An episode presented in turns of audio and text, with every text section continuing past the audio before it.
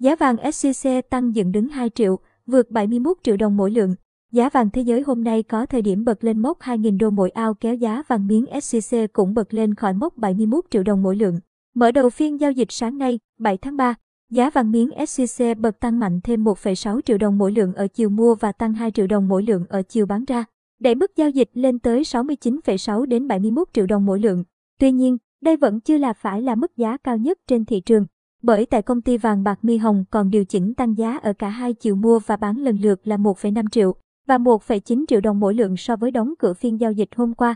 Niêm yết giá mua vào, bán ra hiện ở mức 69,8 đến 71,1 triệu đồng mỗi lượng. Tương tự, công ty vàng bạc đá quý Phú Nhuận cũng đẩy mạnh giá mua vào, với mức tăng tới 2,1 triệu đồng mỗi lượng và giá bán tăng thêm 1,8 triệu đồng mỗi lượng so với chốt phiên chiều qua. Giao dịch mua bán đầu phiên sáng ở mức 69,4 đến 71,1 triệu đồng mỗi lượng. Như vậy, trong hai tuần qua với đà đi lên thẳng đứng, hiện giá vàng miếng SJC tăng tới gần 8 triệu đồng mỗi lượng. Mức lợi nhuận tương đương gần 10% cao hơn cả mức sinh lời của giá vàng miếng trong năm 2021. Đối với vàng nữ trang 24K, vàng nhẫn tròn trơn vẫn bám sát đà tăng của giá vàng thế giới.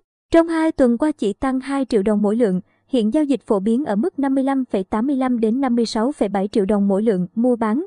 Trên thị trường thế giới, giá vàng có thời điểm bật lên 2.000 đô mỗi ao, nhưng sau đó lại quay về quanh ngưỡng 1.992 đô mỗi ao.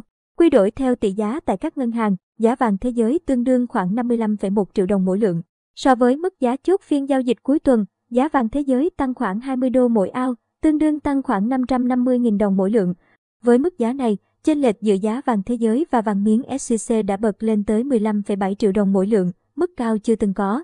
Thị trường vàng đang có động lực mạnh mẽ khi các nhà đầu tư đổ dồn dòng tiền vào kim loại quý như là kênh trú ẩn toàn trước diễn biến căng thẳng của Nga và Ukraine vẫn chưa có dấu hiệu hạ nhiệt.